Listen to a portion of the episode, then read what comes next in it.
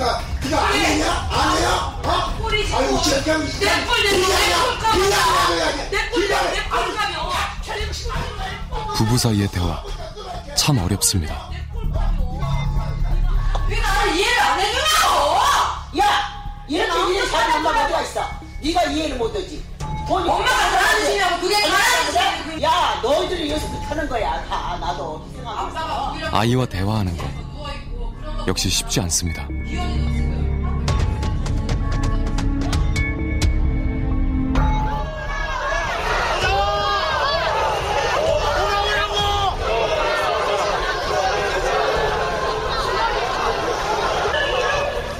우리 사회의 대화 꽉 막혀 있습니다.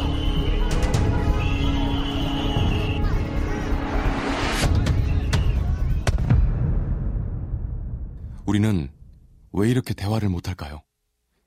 지금부터 그 답을 찾아봅니다. 유난히 대화가 안 통하는 사람들이 있습니다. 그리고 반대로 유난히도 대화를 어려워하는 사람들이 있습니다.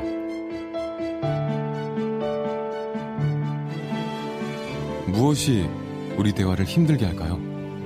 또 무엇이 주위 사람들을 답답하게 하고 있을까요? 대화는 어떻게 해야 하는 것일까요? CBS 특집 다큐멘터리 대화. 오늘은 제1부 누가 대화를 맡고 있을까 편을 보내드립니다. あれですね、スーパーバイザー、はいだからそのはいずーっと普通の仕事をしてる時の、はい時にあの指導横で指導する人 일본 도쿄 시부야 뒷골목에 있는 작은 사무실. 저녁 늦은 시간인데 아직 퇴근하지 않은 직원이 고객과 통화를 하고 있네요. 아, はい, はい, はい. 상사는 후배 교육 좀 똑바로 시키라고 하는데 요즘 젊은 세대가 얼마나 까다로워요. 후배에게 말을 하려고 해도 뒤에서 나를 욕할까봐 말을 못하겠다니까요. 아, 그래요? 피곤하겠네요. 고객은 새로 들어온 후배에 대해 불평하고 직원은 그 이야기를 재미있게 듣고 있습니다. 두 사람 원래 친한 친구였을까요? 여기서는 고객들의 얘기를 들어주는 서비스를 제공하고 있습니다. 얘기를 들어줌으로써 고객의 스트레스를 해소해주는 역할을 하고 있죠. 보통 일이나 연애, 가족에 대한 불평, 불만들을 이야기하는데 가격은 10분에 천엔을 받고 있습니다. 아, 이곳은 원래 이야기를 들어주는 일을 하는 회사였군요. 그런데 10분에 천엔. 우리 돈 만 원이 훨씬 넘는 돈을 받는다니. 이 회사에는 특별히 이야기를 잘 들어주는 어떤 비법이 있는 걸까요? 사람들의 말에 동의를 해주는 게 중요합니다. 그렇네요. 그렇죠 하고 공감을 하고 받아들이는 것에만 중점을 두는 것이죠. 우리는 고객이 이야기하는 것을 들으면서 힘내세요라고 얘기하지도 않습니다. 우리는 그냥 참 힘들겠네요라고만 하고 그러면 고객 스스로가 그래도 열심히 해야죠라고 말을 하는 식이 됩니다. 이렇게 단순히 들어주기만 하는 일을 하는 회사가 일본에 50곳이나 있습니다. 그것도 한창 때에 비해서는 절반 이하로 줄어든 편이라고 합니다.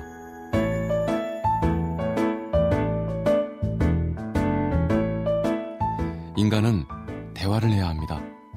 대화를 하지 못하면 여러 가지 문제가 생깁니다. 미국 버지니아에서 커뮤니케이션 컨설팅 회사를 경영하고 있는 신시아 레트 씨의 설명입니다.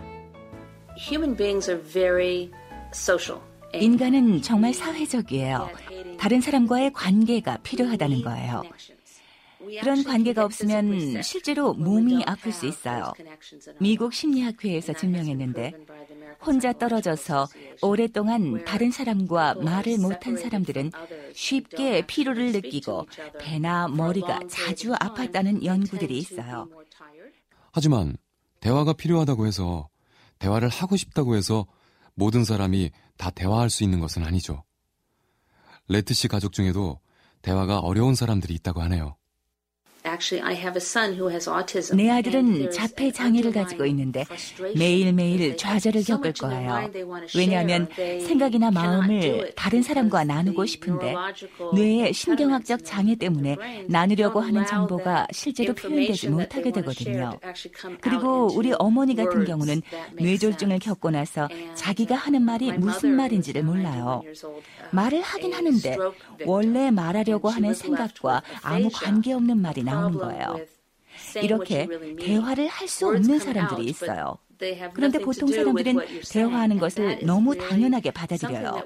누구나 쉽게 생각하고 말하고 표현할 수 있다고 믿어버려요.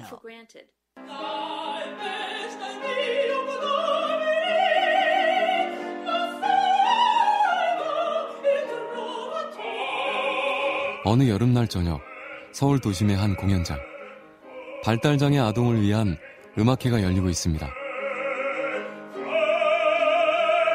하지만 음악회 청중은 발달장애 아동들이 아닙니다. 비장애인들에게 발달장애에 대한 이야기를 하기 위한 음악회이기 때문이죠. 이 음악회를 주관하는 도둠공동체 이상만 대표. 어떤 이야기를 하고 싶었을까요? 그 자폐라는 것이 가끔 기적적인 성공 사례들이 있습니다. 회복이 되는 아이들도 가끔 있습니다. 그런데 특별한 방법에 의해서 그것이 모두 다 가능한 것이 아니라 그야말로 기적적으로 한 10년이나 뭐 그 너머에 한 번 정도씩 나타나는 사례예요. 어, 사실은 이제 자폐는 장애거든요, 장애. 그러니까 아이가 태어날 때 뭐 손가락이 하나 없이 태어났다. 어, 그것과 마찬가지거든요. 의사소통하는 기재가 없이 태어난 아이들인데 뭐 아무리 교육을 한다 해서 없는 능력이 새로 생기는 건 아니죠. 장애인데 아직도 자폐증이라는 용어가 아직도 많이 쓰이고 있거든요. 이상만 대표의 아이 역시 자폐장애를 가지고 있습니다. 그 사실을 알게 되면서 이 대표의 삶은 완전히 바뀌어버렸습니다.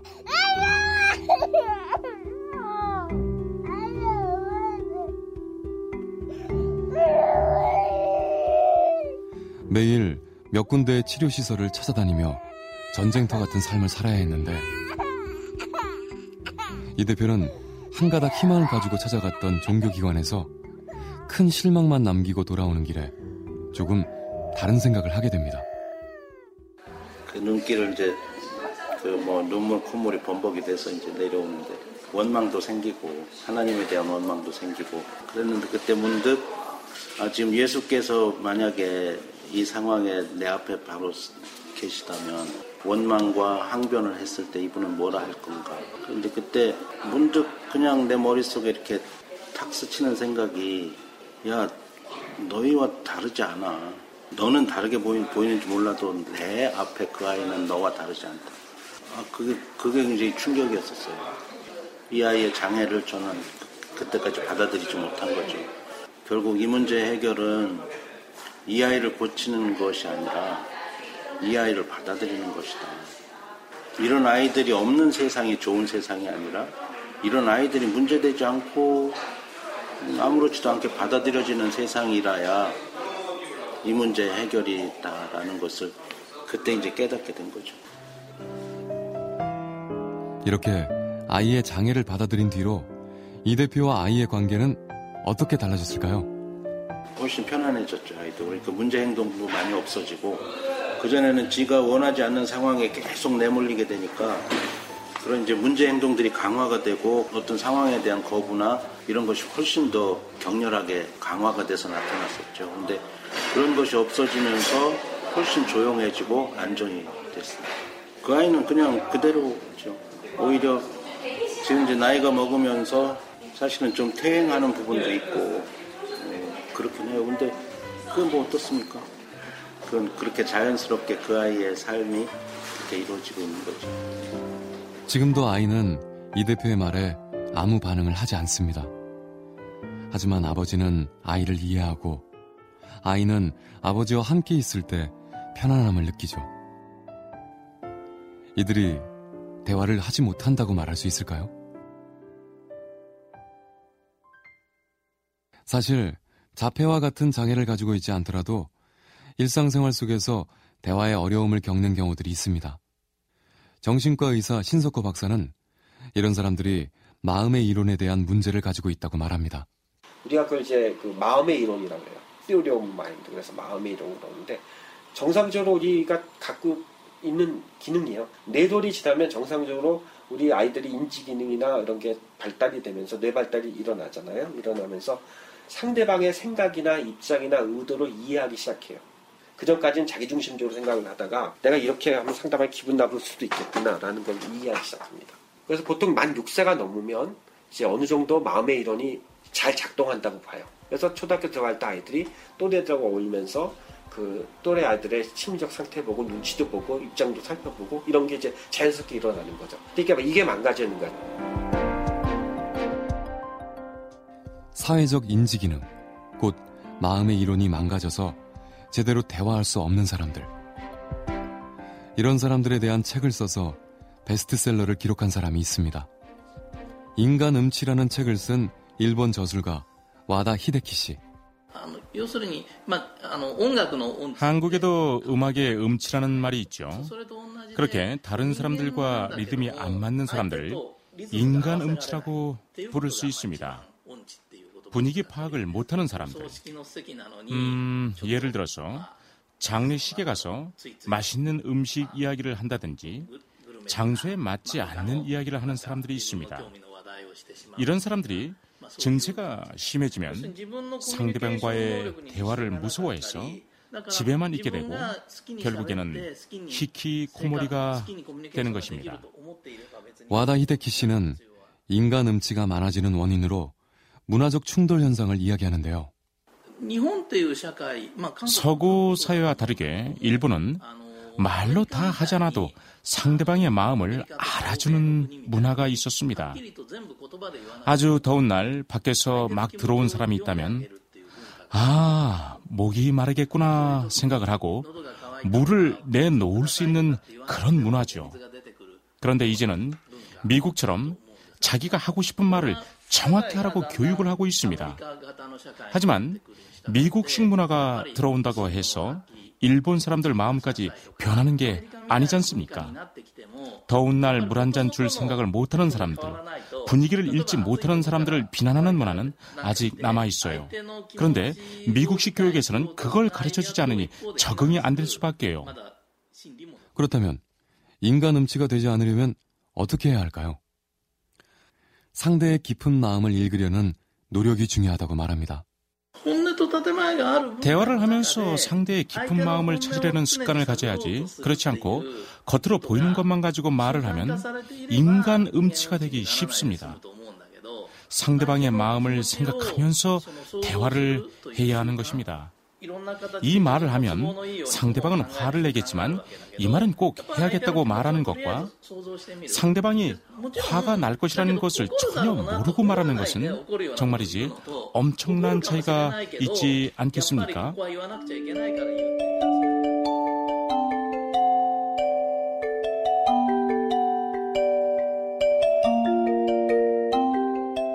우리는 상대도 나처럼 느낄 것이라고 생각하며 대화를 하죠. 하지만 사람은 누구나 다릅니다.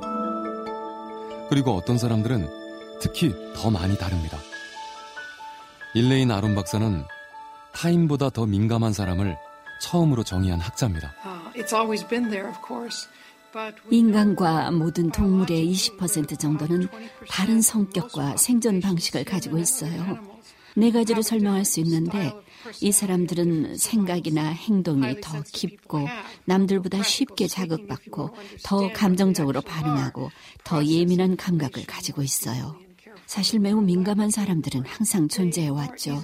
타인보다 민감한 사람들이 어떤 사람인지 설명하는 적당한 말이 없었을 뿐이죠. 이런 사람들은 보통 사람보다 더 민감하기 때문에 대화에서도 다른 특성을 보인다고 하는데요. 민감한 사람들은 비난에 쉽게 상처받고 다른 사람을 만족시키려고 너무 노력하고 그러다 보니 그런 사람들을 이용하려는 사람들이 있어서 소통을 굉장히 힘들어합니다. 이들은 원하는 것을 직접적으로 말하지 못해서 예를 들면 여기 좀 덥지 않아요? 라고 말하며 창문 좀 열어도 될까요? 라는 뜻으로 말하죠. 상대는 그걸 못 알아듣고 아무 행동도 안 하죠. 어쨌든 민감한 사람들은 다른 사람들의 소통 방식에 적응을 해보려 하지만 그게 만족스럽진 않죠. 다섯 명 중에 한 명꼴로 존재한다는 타인보다 더 민감한 사람. 왜 우리에게 생소하게 들릴까요? 그들을 알고 있었지만 제대로 묘사하지 못하고 이상한 사람이라고 생각해버린 거죠. 그래서 아무것도 안 한 거예요. 우리 아들과 조카가 학교에 처음 갔을 때 다른 아이들은 장난감을 가지고 노는데 애들은 그냥 보고만 있었어요. 선생님이 오더니 왜 그러니 부끄럽니 무섭니 이렇게 이 아이들을 부끄러워하고 무서워하는 아이로 규정 지어버렸어요. 행동하기 전에 관찰을 많이 하는 성격일 뿐인데 그런 식으로 표현할 줄을 몰랐던 거죠. 사람들은 상대에 대해 잘 모르는 채로 규정 지어버려요. 거만하구나 부끄러워하는구나 바보 같구나 아론 박사는 타인보다 더 민감한 것이 결함이나 장애가 아니고 때로는 이런 특성이 장점이 될 수 있다고 목소리를 높입니다. 링컨은 매우 민감한 사람이 세상에 어떤 일을 할 수 있는지를 보여주는 좋은 사례라고 생각해요. 그는 종일 밖에서 일을 하고도 밤에는 난로 옆에 앉아서 책 읽는 것을 좋아했어요. 인생의 의미를 생각하거나 어떻게 살아야 할지를 생각하곤 했고요. 그는 힘든 상황에서 대통령이 되어 남북전쟁을 해결해야 했는데 남들보다 훨씬 깊이 그 문제를 생각할 수 있었어요. 민감한 사람들에게는 목소리를 좀 낮추고 너무 강하거나 너무 과장되지 않게 말해주세요. 그렇게만 한다면 이들과 아주 수준 높은 대화를 나눌 수 있어요. 사람은 모두 다릅니다. 그 중에는 일반적인 기준에서 볼 때 뭔가 다르게 대화하는 사람도 있고 인간 음치라 불릴 정도로 대화 능력이 떨어지는 사람도 있고 또 자폐장애와 같이 의사소통 자체가 어려운 경우도 있습니다. 그런데 소통 전문가들은 그 어느 경우에나 소통의 부재는 양쪽 모두의 책임이라고 말하는데요. 한린 국제대학원 대학교에서 커뮤니케이션 이론을 강의하고 있는 시사평론가 정관영 교수입니다. 아, 저 사람하고는 정말 통 말이 안 통해. 흔히 다 상대방 탓을 하죠. 상대방 탓을 하는 한 그 사람과의 소통은 영원히 안 됩니다. 자기가 전하고자 하는 메시지를 제대로 말로 표현을 못하는 사람이라 칩시다. 근데 그 사람하고 계속 커뮤니케이션 해야 돼요. 그럼 그 다음에 청자는 어떻게 해야 되죠? 화자의 특성을 감안해서 그 사람이 진짜 하고자 하는 메시지를 알아들어야 되잖아요. 그죠? 그럼 할 수 있어요. 또 제대로 듣지를 못하는 그래서 제대로 해독하지 못하는 그런 아이하고 커뮤니케이션 할 때 처음에는 안 되겠죠? 근데 계속 해야 돼요. 해야 되면 말하는 사람은 아 얘가 이렇게 알아듣겠구나 이렇게 알아듣겠군 이렇게 말을 해야 되겠구나 라고 자기를 바꿔내야죠. 그러면 돼요. 즉 거듭 거듭해서 커뮤니케이션이 실패한다는 건 결과적으로는 쌍방과실이에요.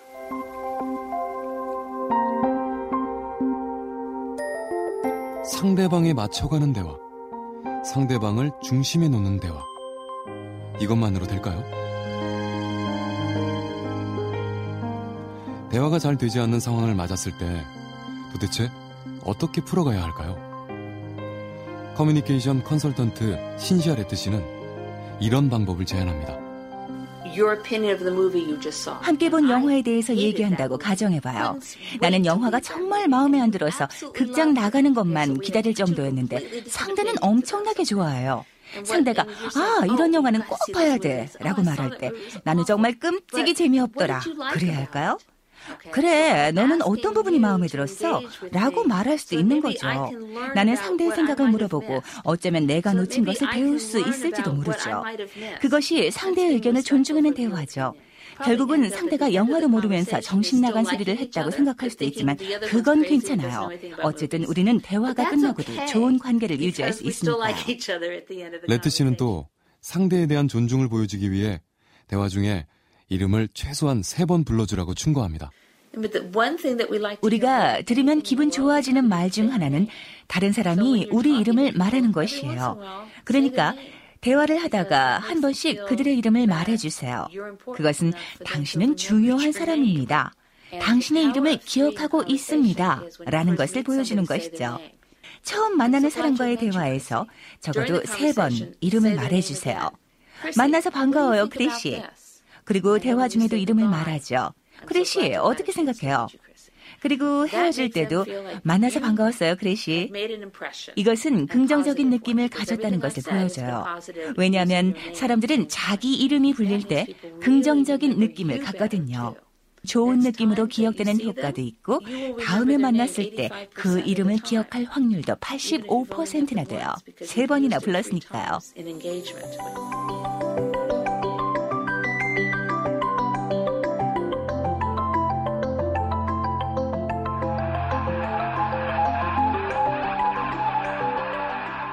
미국 캘리포니아의 버클리 대학교 내에 위치한 세티 연구소. 이곳이야말로 가장 어려운 대화 상대를 다루는지도 모르겠습니다. 이곳은 혹시 있을지 모르는 외계 문명의 신호를 발견해서 그들과 대화하는 것을 목표로 하고 있습니다. 이 연구소가 만들어진 지 30년이 지났지만 아직은 아무런 외계 신호도 찾아내지 못했습니다. 이곳의 책임자 댄 워스하이머 교수입니다. 그게 놀라운 일은 아닌 게 지구는 이제 막 신호를 찾기 시작한 데다가 인류가 라디오 신호를 사용한 지도 100년밖에 안 됐고 망원경을 통해서 신호를 찾는 법도 이제 막 알게 됐습니다. 그러니 바로 이 방에 어떤 신호가 오고 있는데도 그걸 잡아내지 못한다고 해서 놀라운 일은 아니에요. 주파수가 맞지 않거나 신호 체계가 다르면 못 찾는 거죠. 하지만 다른 문명으로부터 신호가 오고 있다면 언젠가는 반드시 그 신호를 찾아낼 수 있을 거라고 낙관하고 있습니다. 거듭되는 실패에도 희망을 버리지 않는 이유. 워스하이머 교수는 이렇게 설명합니다. 이것은 확실히 시간이 많이 걸리는 일이에요. 내 제자의 제자, 그 제자의 제자까지 몇 세대나 가서, 아니, 어쩌면 수천 년이 걸릴지도 모르죠. 그렇지만 이 넓은 우주에 우리만 있을까? 혹시 다른 지적 생명체가 있을까 하는 것은 인류의 근본적인 질문입니다. 지구밖에 앞선 문명을 만나고 그들과 소통하고 은하계 클럽에 가입할 수 있다는 건 정말 대단한 일이겠지만 그것보다 중요한 건 수천 년 동안 외부의 다른 누군가가 과연 있을 것인가 하는 질문을 가져왔는데 우리가 바로 그것 에 대답할 수 있는 기술을 가지게 된 첫 번째 세대라는 것입니다. 언젠가는 외계 문명과 대화할 수 있을지 모른다는 아주 작은 희망에 평생을 바치는 사람들. 우리는 주위의 소중한 사람과 대화하기 위해서 얼마나 노력해왔을까요?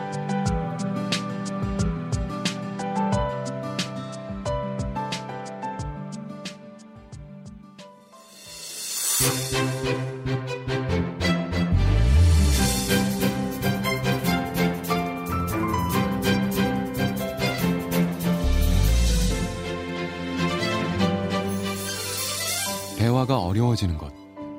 그것은 누구의 잘못도 아니며 동시에 모두의 잘못입니다. 평가하고 판단하기에 앞서 대화는 원래 잘 안 될 수도 있다는 것을 기억하고 받아들인다면 우리는 조금 더 쉽게 다음 단계로 나아갈 수 있습니다. CBS 특집 다큐멘터리 대화 제1부 누가 대화를 맡고 있을까 편을 보내드렸습니다. 지금까지 취재 구성의 유창수, 나레이션의 정영석, 음악의 김경옥이었습니다. 내일은 제2부 화성남자와 금성여자는 어떻게 대화할까 편이 방송됩니다.